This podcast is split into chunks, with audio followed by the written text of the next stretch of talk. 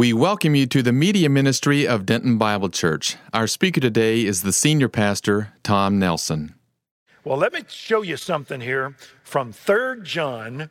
Turn to 1st John and we'll briefly peruse that. Then 2nd John, peruse that as it leads to 3rd John. They're a unit. 1st, 2nd, and 3rd John. Let me begin with this. Um, First, second, and third John are written in 90 AD. Paul has been dead for 20 years. The church, with its Jerusalem beginnings, has been squashed by Rome. The church now is predominantly Gentile. Um, the challenge to the church is now not so much idolatry, but it is philosophy by going into yourself, as the Greeks and the Romans did, and finding truth within yourself. And what was happening is there was a particular belief called Gnosticism. Don't worry about it, but it was a Platonic um, philosophy, and Christianity had a lot of Christians had syncretized with it and kind of baptized Gnosticism in Christianity. Gnosticism taught that the physical world was evil in, and of itself, it was created by a lesser angelic being called the demiurge. Don't worry about it.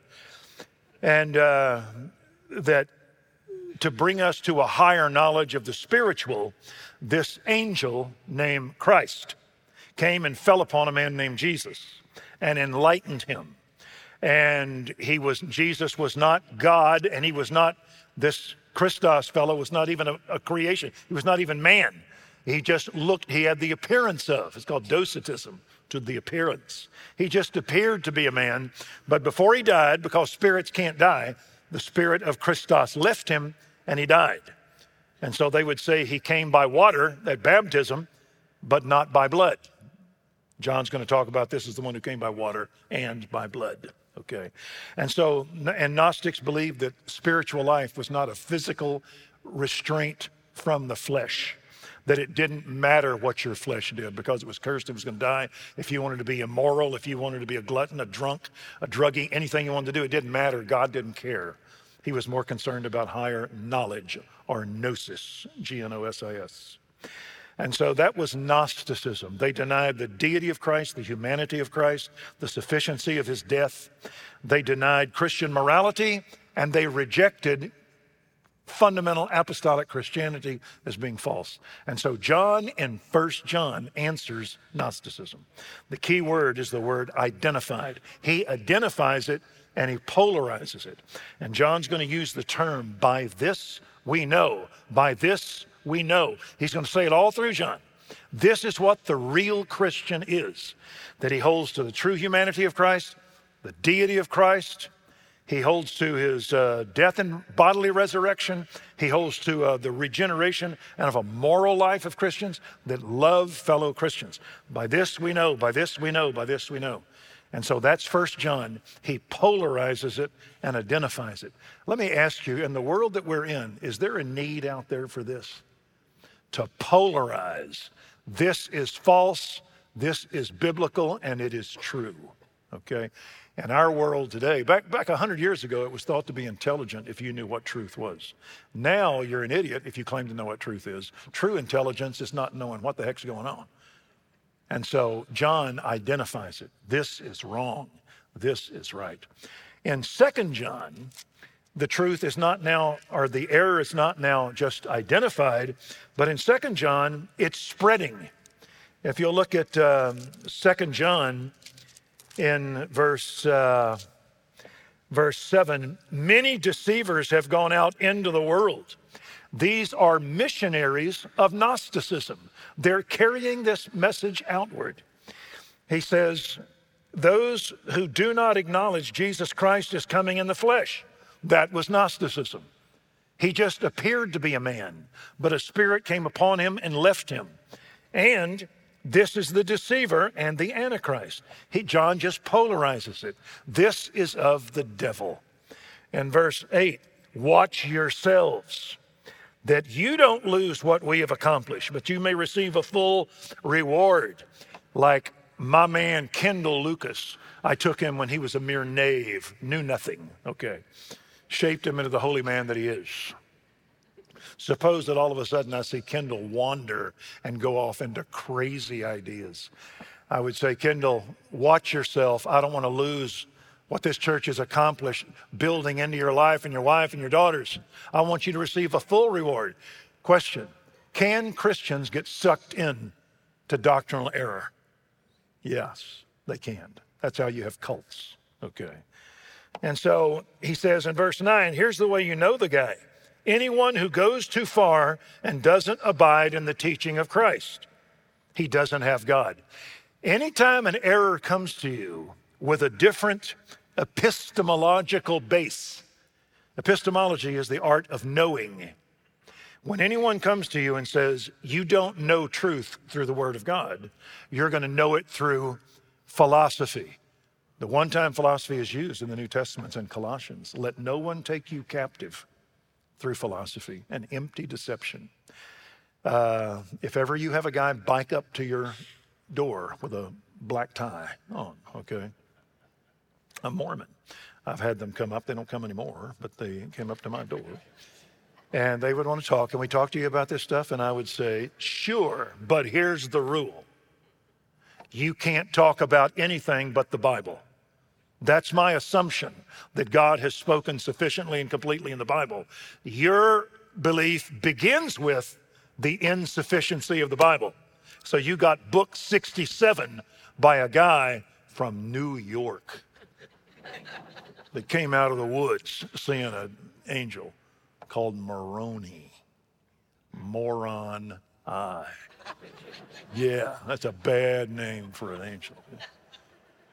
And so they say, we ain't got nothing to say because our, our belief is on the assumption that the Bible is not true and sufficient. And I say, well, we have nothing to say. I've got a lot to say, though, about what the Bible says about what you say. So John says if he goes too far, he comes up with book 67. He comes up with the, uh, the New World Translation, which is the Bible that Jehovah's Witnesses use, or the writings of Mary Baker Eddy, which is what Christian Science use, or Elizabeth White, which is what Seventh day Adventists use. They are uh, the world tomorrow of what uh, Garner Ted Armstrong uses, his Anglo Israelism. Every cult begins with the assumption the Bible's not true and sufficient, but my guy is. And so John says, you nix him at that point. Uh, some guy that is a, whenever you study philosophy, it's not just one book. There are a row of books because you have an epistemological problem with how do you know it's true. Because Socrates says it's true. Who was Socrates? Well, Aristotle or Plato says this. Who is he? Well, Aristotle added to him.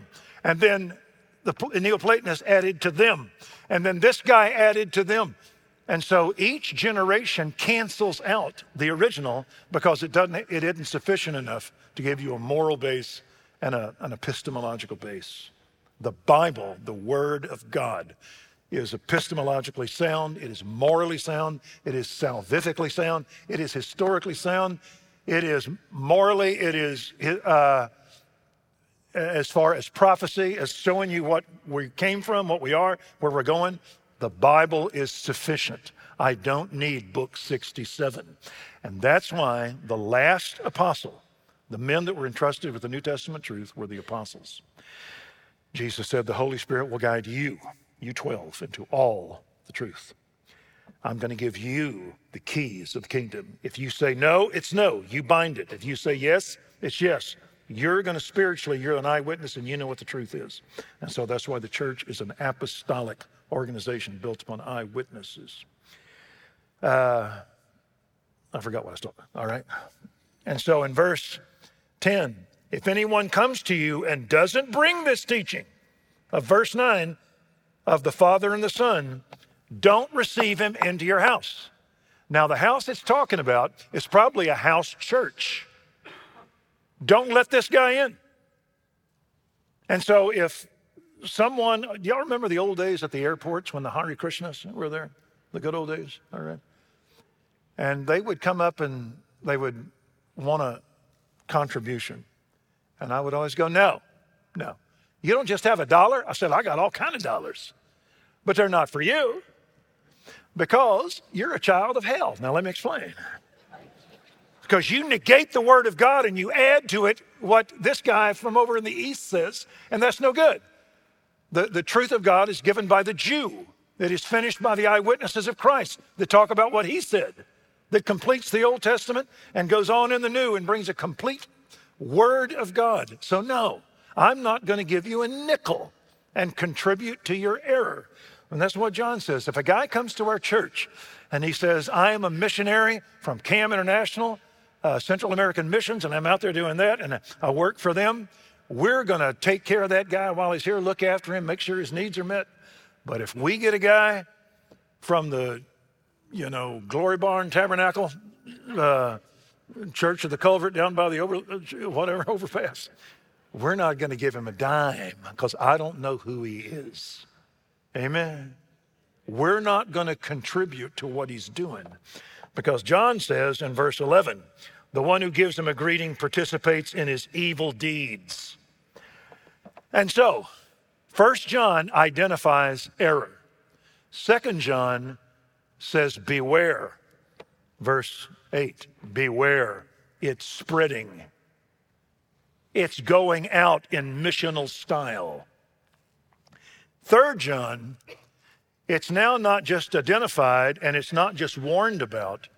In Third John, you see the first commandeering of a Christian church by the bad guys. As we all go about in our lives, uh, all of us have seen this happen. That's why these books are prophetic about what's coming. 90 AD, just before John dies with the book of Revelation and signs off. The last words of the book of Revelation don't you add to this and don't you take away from it. It's a bow, it's sealed, it's done, it's finished.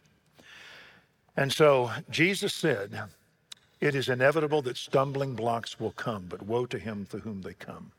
Jesus talked about the church age being the time of the wheat and the, not chef, Steve, I know what you were thinking, tares. That's what you're, you were going to say that. University of Texas, yeah, right there. The wheat and the tares. A tare looks like wheat until it flourishes and it produces a poison, but it looks just like wheat. Jesus talked about there's going to be people in your church that can sit right next to you that can be wheat and that can be tares, false believers. Uh, Paul said they hold to a form of godliness and deny its real power.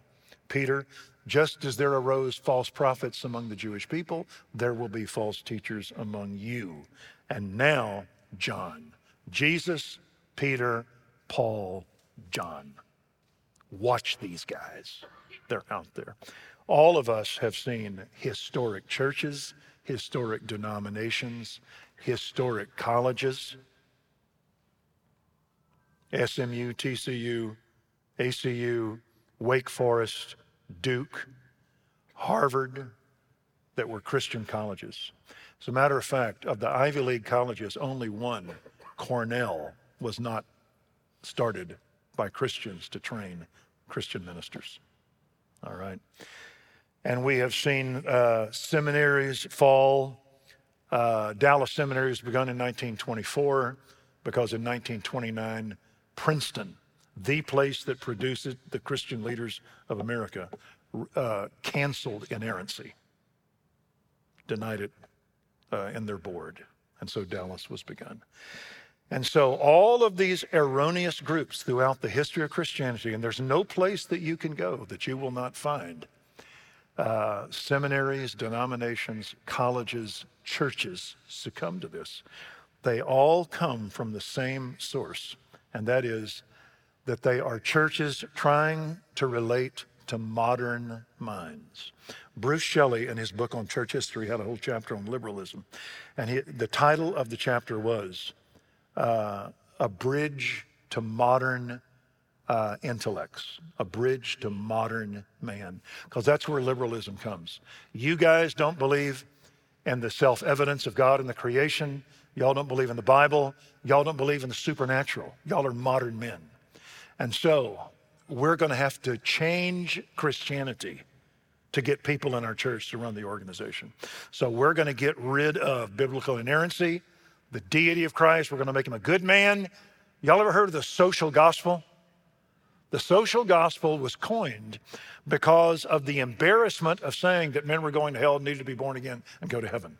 That was embarrassing to the 18, the 1800s and 19th century. So they said that conversion was not really conversion, that it was doing social good and feeding the poor. That was the gospel, because that was more palatable to modern man. And on and on. And now, in our day, you're seeing, even among what were called evangelical churches, the dropping of the moral requirements. The Bible gives theological statements and it makes moral statements and statements about culture, about the home, men, women, children. And so you will have now churches that are pressured by abortion, by no fault divorce, walking away from your mate, by pornography and open fornication, by homosexuality, by transgender. Uh, now we have in the school furries, kids that think they're animals, all right? Yeah. Did I tell you last week about the Bible study I did? And a woman said, I got a girl in my study, uh, in my class that's a cat. And she grooms herself. And then a guy next to her said, Well, I got a raccoon in mine.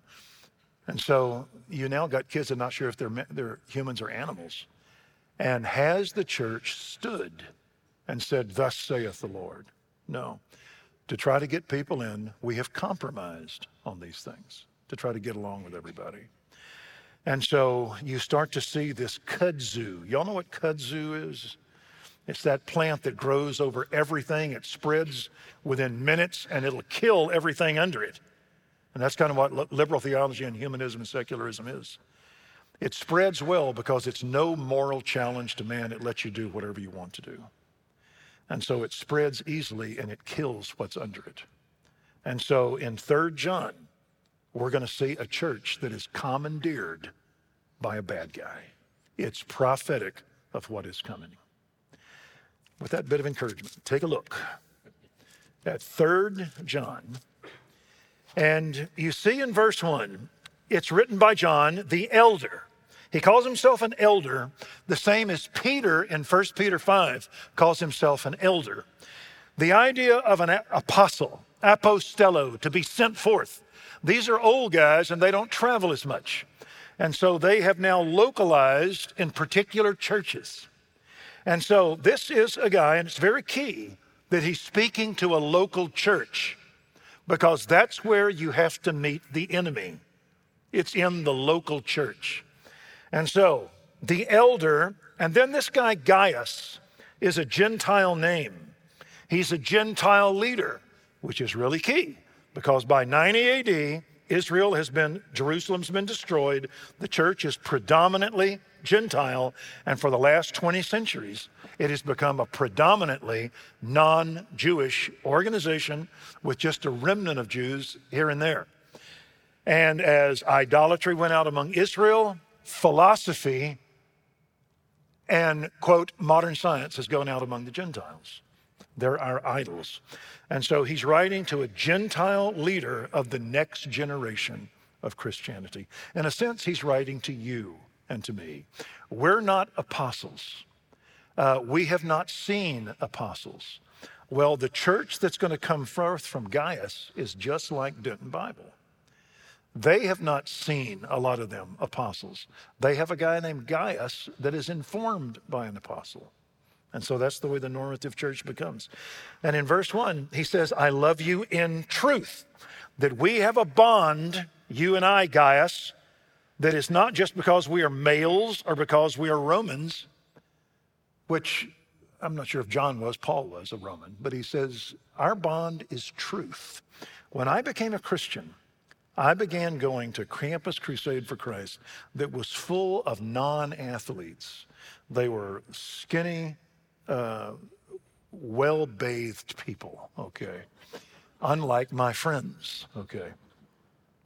And yet I had a bond with these people, these psychology majors and these dance majors and musicians that I didn't have with my, my uh, old athletic buddies that weren't Christians because the bond of truth wasn't there.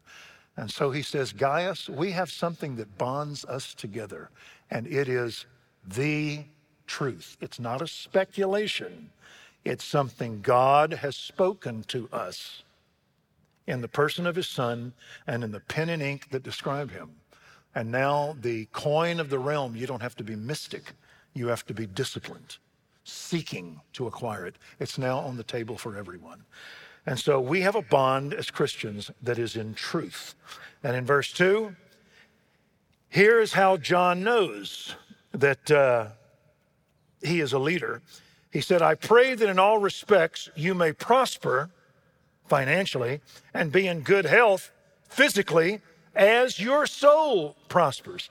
How many of you would be willing to make a deal with God that I want my finances and my health to be as good as my spiritual life? Would that make you nervous? Normally, that's the way you pick a leader. Is he wealthy and is he physically impressive? John says no. What's impressive about you in verse 2 is your soul, your spirit.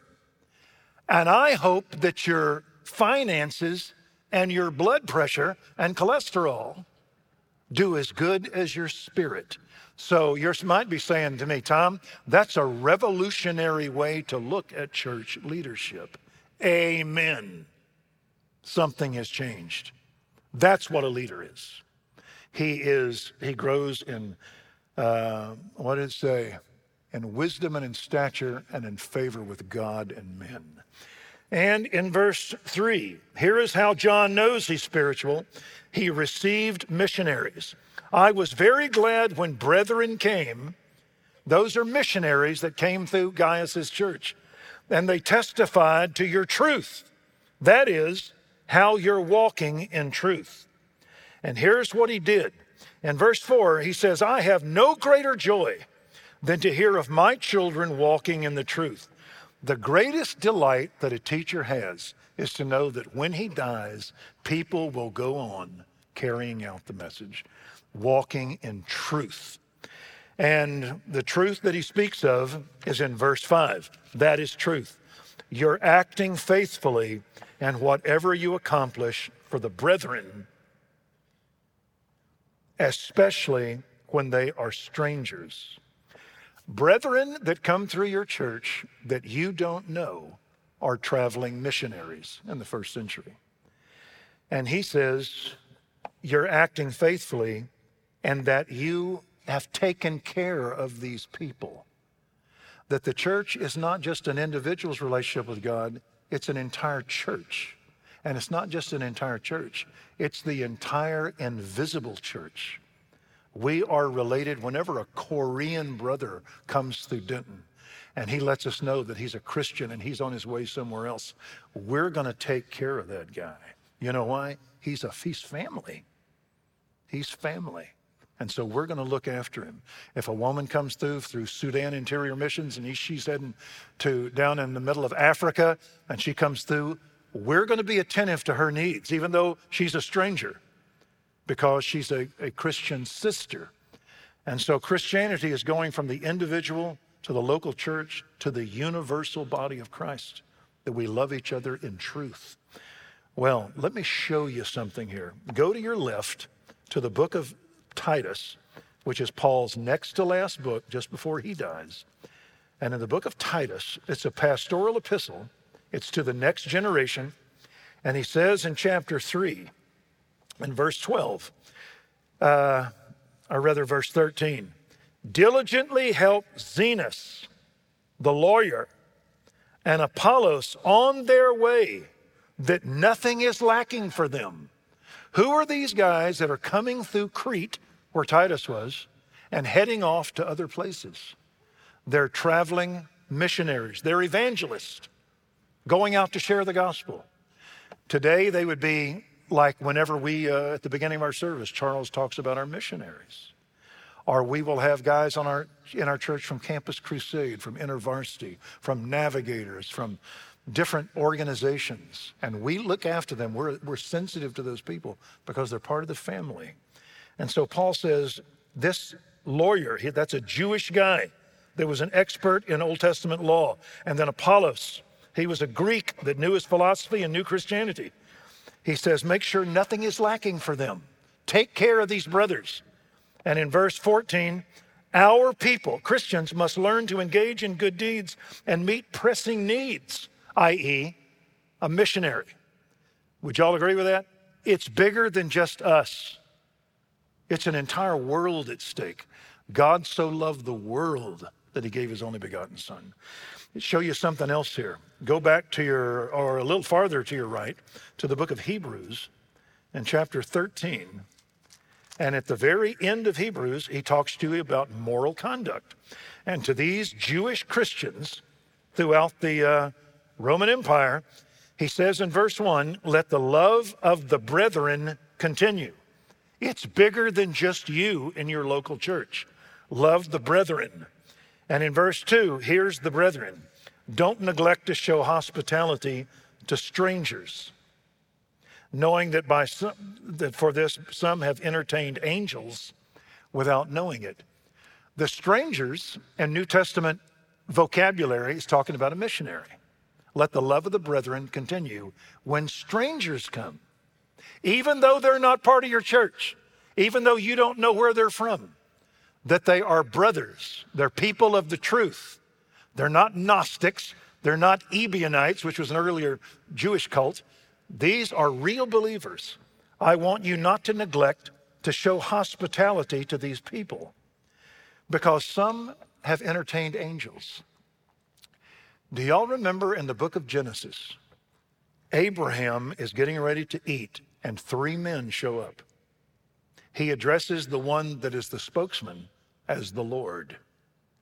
It is the pre incarnate appearance of the Son of God called the Angel of the Lord. And he's got two buddies with him that are just regular first class lieutenant angels, okay? And they, these three show up. And Abraham looks at them, recognizes something that is good about them, and he says to Sarah, Set another three places.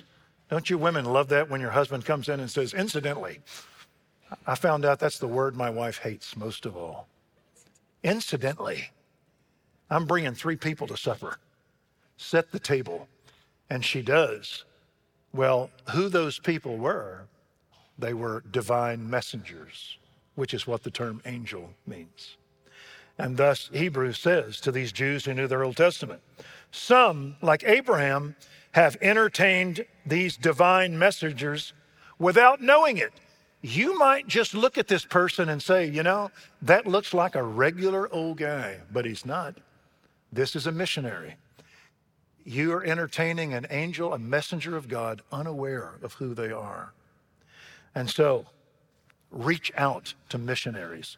So, First John, Paul, Hebrews, Third John. Go back to it here. And in verse 5, especially when they are strangers. They're missionaries. Verse 6 this was their boast of Gaius. They have testified to your love before the church, and you'll do well to send them on their way in a manner worthy of God. They came back to John's, the church that he was at, and they said, Man, John, do you know Gaius? Yeah. You know that church he's in? Yeah. We showed up there, and they took care of us. And what's more, in verse 6, send them on their way. When we left, uh, we left with our lunch boxes full.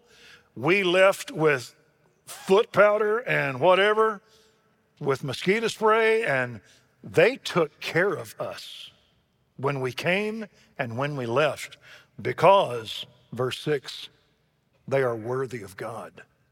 Let me stop just a minute. Are y'all seeing right here that by 90 AD, the idea of the church is mushrooming from an individual? In the New Testament, it's always Christ and individuals, Paul and individuals. Then all of a sudden in the book of Acts, it gets bigger. And now by 90 AD, by the end of Paul's writings and by the end of John's writings, it's becoming a worldwide institution. And so you take care of these missionaries. And in verse 7, here's why they went out for the sake of the name. The name in the Old Testament and the New Testament is talking about the name of God. You will not take his name in vain. Christianity is not simply a belief in a deity, it is a belief in the revealed God of the Old Testament to Israel, the Lord, Yahweh. You will do well. They went out for the sake of the name, accepting nothing from the Gentiles, which means they didn't charge like philosophic teachers would do. They would go out and speak, they would get a group around them, and they would charge them. Incidentally, that's where the idea of a university came from, primarily from Spain down through Europe, where you would have traveling philosophic teachers that would get students and the students would pay them and they would meet in barns they would meet under trees. Then after a while they drew up rules for the teachers. You always had to show up you had to be on time. You could never not complete a teaching and that became the universal education of Europe that were called the universities. So these are uh, your guys going out that don't do like university profs. We're not going to charge you. Did Christ have something to say about this? Freely you have received, freely give. We don't charge because the gospel is free. But who does support him? In verse 8, we ought to support such men. They shouldn't look to the pagan to take care of them. We'll take care of them. It's called missions support. Let me tell you something that I'm, I don't want to boast, but I'm going to boast. Our church gives a certain percent outside our church that is not refunded. We give 40% of our money outside. That's about $4.5 million to missions. We scatter it and throw it on the ground and let it go to seed. And that's what you always want to be doing, living by faith, so that we may be fellow workers with the truth. These guys speak and we guys give, and we're all part of this. Second John, you help a cult member, you're part of his lie. Third John, you help a believer, you're part of his ministry. Isn't that good? I hope you all have people on your refrigerators that's where you put pictures of missionaries, the Hall of Fame, okay? And so in verse 9, he continues. Now, if he had quit this epistle right there in verse 8, it would have been a very optimistic epistle. But he says in verse 9, I wrote something to the church, but there's a guy out there that has commandeered the pulpit. His name is Diotrephes, another Greek name. And he loves to be first among them. That's a word normally used for Jesus Christ, the word preeminence. This guy wants to be in total control. And he is unaccountable. He doesn't accept what we say. He will not listen to authority over him. And in verse 10, if I come, I'll call attention to his deeds, which he does, unjustly accusing us apostles with wicked words. He rejects apostolic authority, the authority of the Word of God. And he even slanders them in verse 10, accusing us. He tries to change the message. He tries to change what God gave. The beginnings of liberal theology were in the 19th century, late 1700s. And the difference was, up until then, the challenges among ideology was among people that all agreed that God had given his word.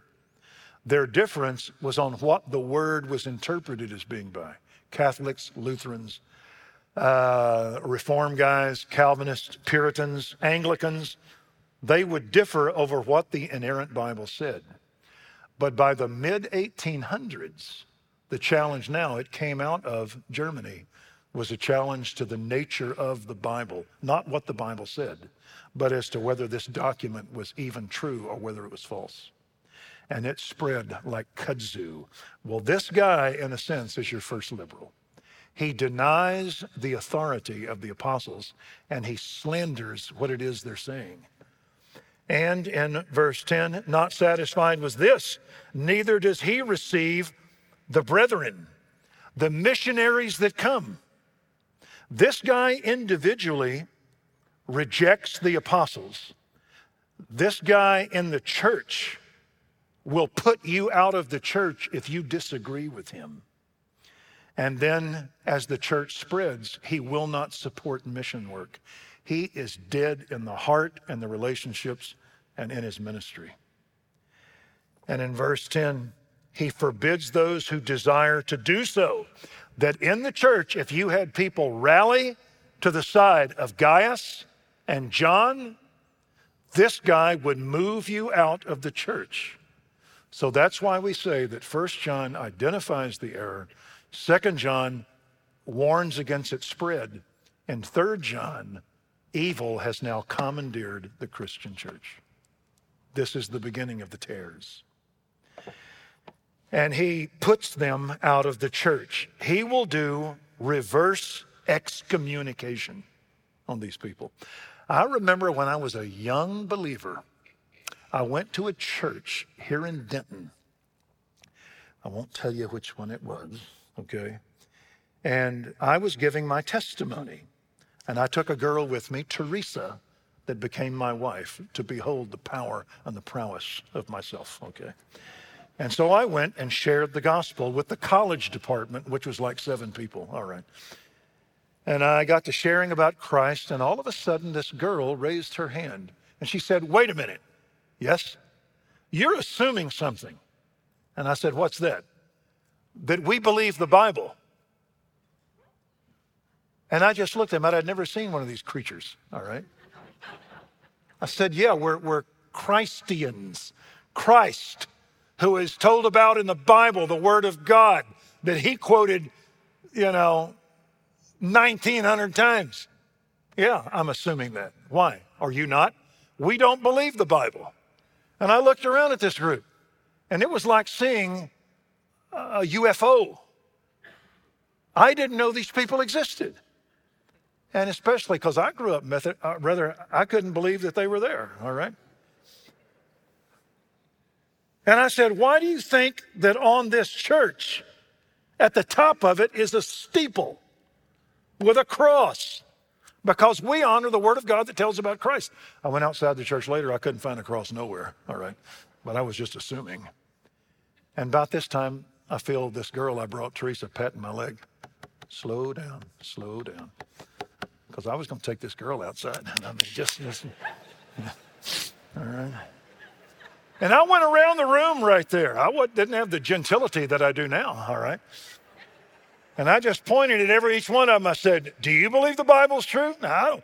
Do you? And this little lizard, he said to me, No, I think we put too much emphasis on Jesus. Yeah, Christians a lot of times do. And we went on around, and there's one guy in there he said, yeah, I believe the Bible. And I said to him, What are you doing here? But that was my first contact with these guys. And now they are, they are, give me a word, they're everywhere. Kudzu, all right? And so this guy will kick you out of the church if you don't agree with him. Wow. If I, just to give you a, list of what this guy does, real quick, he longs for power. He's unaccountable. He rejects the apostles' message. He slanders their message. He divides the church. He refuses missionaries, and he will kick you out of their church if you hold to the Bible.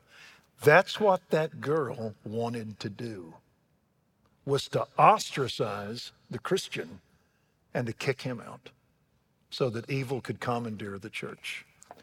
And this has happened. SMU, TCU, ACU, Wake Forest, Duke, uh, Harvard, Yale, Princeton. Whenever you're talking about a belief, Christianity, that says you're ignorant and need the Bible, you're dead and need a Savior. You are unable to obey God. You need a rebirth. You have followed lies. You need truth. That belief system flies in the face of self confidence. And so it doesn't spread far unless God is going to push it. The idea that nothing is over me, that I as a human being are from nature, I have no accountability whatsoever. Morality is what I feel good after, immorality is what I feel bad after. I can assign my gender, my morality, my sexuality. I am now God. That belief does quite well until it gets on in life and then you commit suicide because it won't work. And so Christianity has always been against the flow. And so he continues on here in verse 13. And he speaks to, uh, sorry, verse 12, and he corrects the message. He compliments Gaius, he challenges Gaius, and now he's going to redirect Gaius. He says, Demetrius has received a good testimony from everyone, meaning that he's a spiritual man. People love him. And from the truth itself, he's apostolic, orthodox. And we add our testimony. The previous leadership has said this guy supports the Great Commission. And he loves Christian, he loves missionaries. And you know that our testimony is true. When he says in verse 11, don't imitate what is evil, Who's he talking about? Starts with a D, sounds like Diotrephes. Don't imitate this guy. Don't tolerate him. Fire him. This is John pulling rank. Whatever you bind shall have been bound in heaven. Whatever you loose shall have been loosed in heaven. John's pulling rank. Paul does it to the Corinthians. What do you desire? Shall I come to you with gentleness or with a rod and a spirit of gentleness? I'm going to pull rank. And so, don't imitate what is evil. This guy's got to go. But what is good, verse 12, this guy has got to be there. Because in verse 11, the one who is good is of God, the one who does evil has no clue who God is. Don't be listening to him. And so in verse 12, he is orthodox, he is moral, and he is ministerially sound. In verse 13, I had many things to write to you, but I'm not willing to write them in pen and ink. But I hope to see you shortly and we'll speak face to face. You know why that verse is there? He's saying, I'm telling you right now, as the head of the organization, the guys under Christ, you get rid of this guy. And then you put Demetrius in his place. And then he says, incidentally, I'm coming and we're going to talk face to face. So get ready. In verse 15, he says, You're not alone. Peace be to you. The friends greet you. Greet the friends by name. Have y'all ever heard of a denomination in our country called the Friends? Who are they? Quakers. The Friends that comes from a term Jesus used in John. No longer do I call you slaves, but I call you friends. For you don't tell your slave what you're doing, but I've told you all things that I'm doing. You are my friends if you do what I say. And so the friends he's talking about here, all the friends greet you. It's not just Gaius, and it's not just his church, and it's not just John, but the whole body of Christ that runs with God there for you. If you've probably guessed listening to me preach any amount of time, you know what I read in my spare time. It's church history. You know why I read it? Because I'm reading about the friends, the guys that are part of the great institution of the church, going all the way back to the first century. And you look at the friends, how we have done it. So he says in 15, Gaius, you're part of something that is a lot bigger than you. Well, let me give you just real quickly this was the list. Evil wants control, number one. Number two, evil needs a man, a Diotrephes. Number three, a man motivated by pride, that the church is his means of satisfying his flesh. Generally, in a cult, you'll find that somebody is getting rich and somebody's having sex with somebody they shouldn't be having sex with. I think Joseph Smith had like 24 wives. He didn't want other women, he wanted your wife. Y'all know that? He wasn't just a polygamist, he wanted your wife. Same as David Koresh. He wanted your wife. Same as Jim Jones. He wanted your wife. And whenever Joseph Smith died, a new guy came in and said, We got to get out of here. Let's go to Utah. His name was Brigham Young. He got his name because he said, I'm going to get y'all some wives. What do you want? They said, Brigham Young.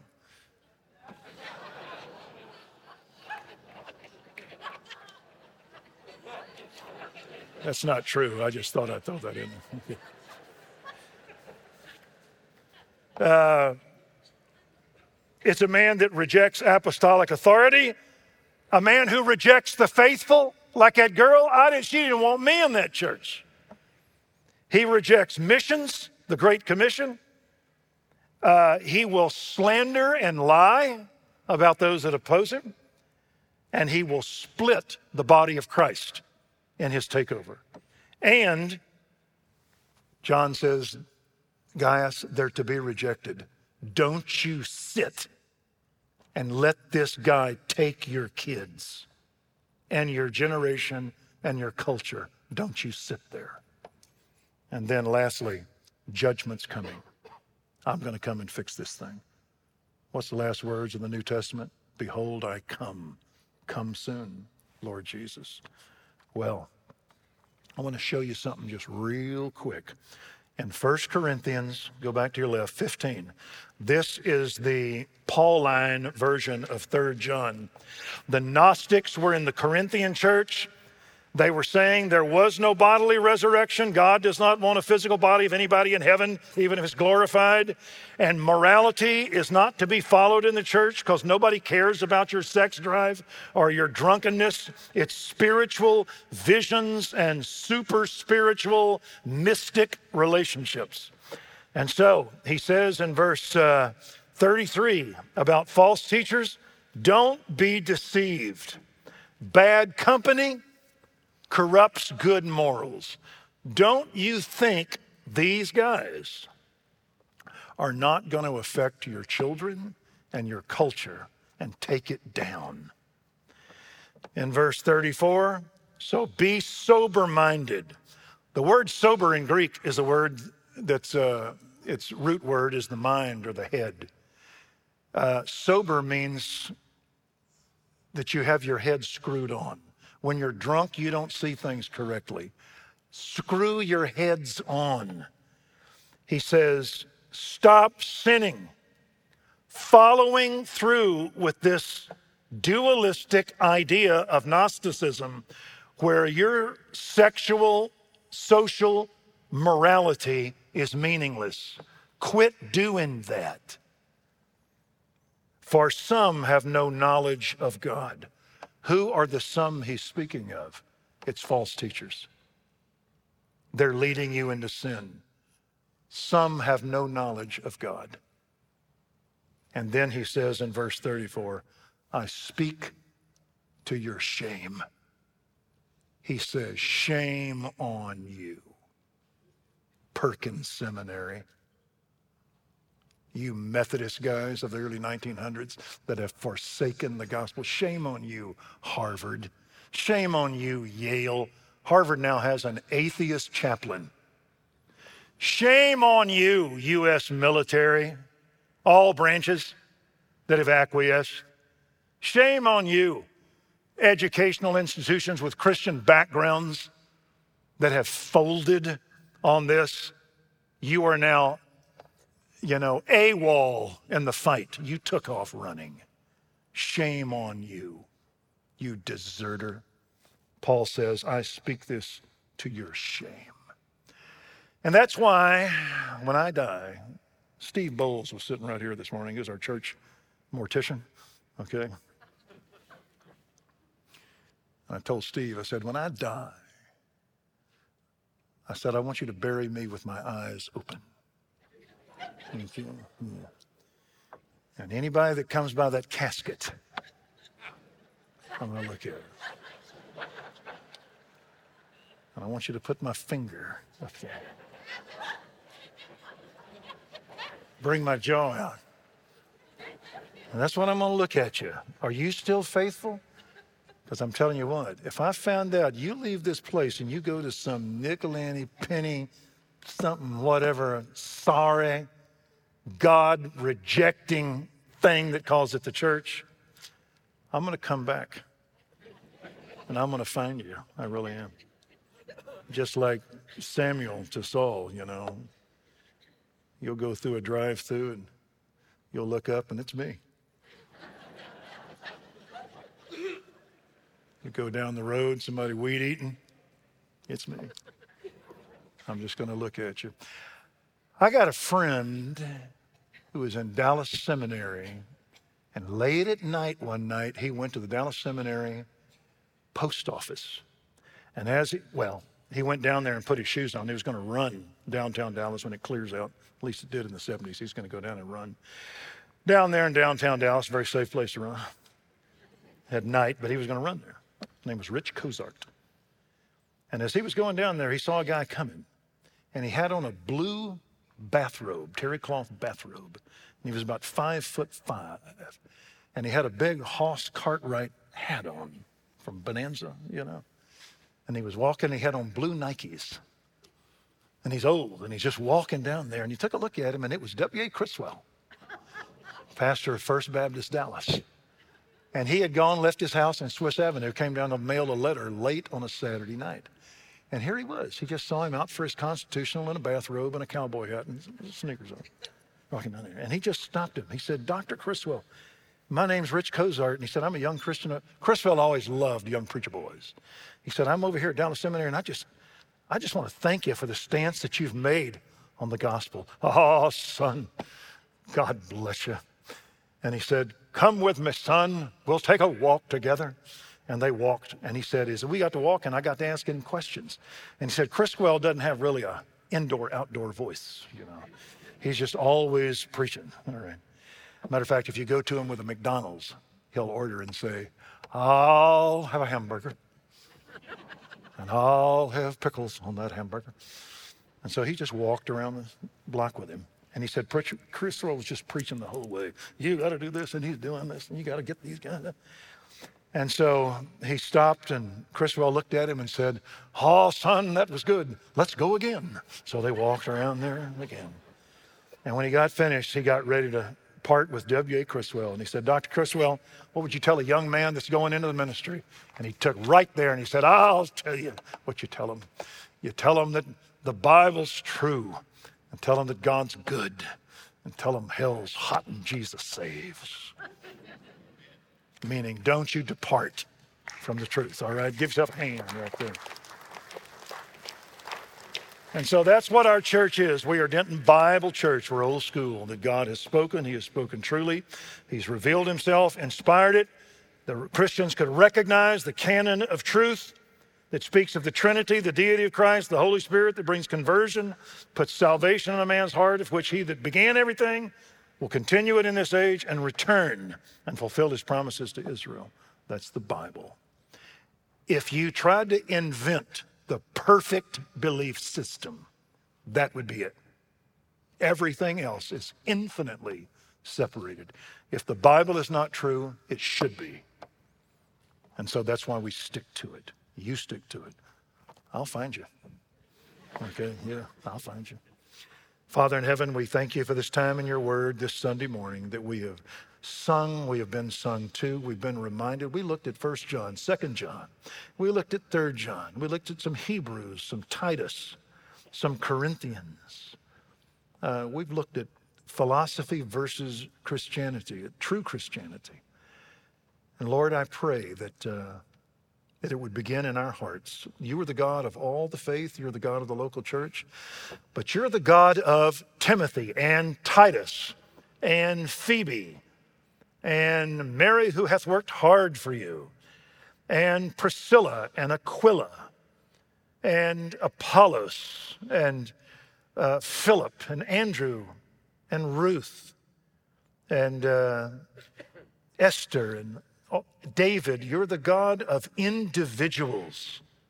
You're the God of churches and countries and the God of civilizations. You're the God of the great white throne and God of the eternal city. You're the God who makes the entire universe within one little fellow and his wife to begin a race of immortals mankind. And so we pray for these students and all of us that are surrounded by perversion and pride and arrogance and have sought to take the place of God. Find us, God, in that day faithful. And we shall ask it in Jesus' name. Amen.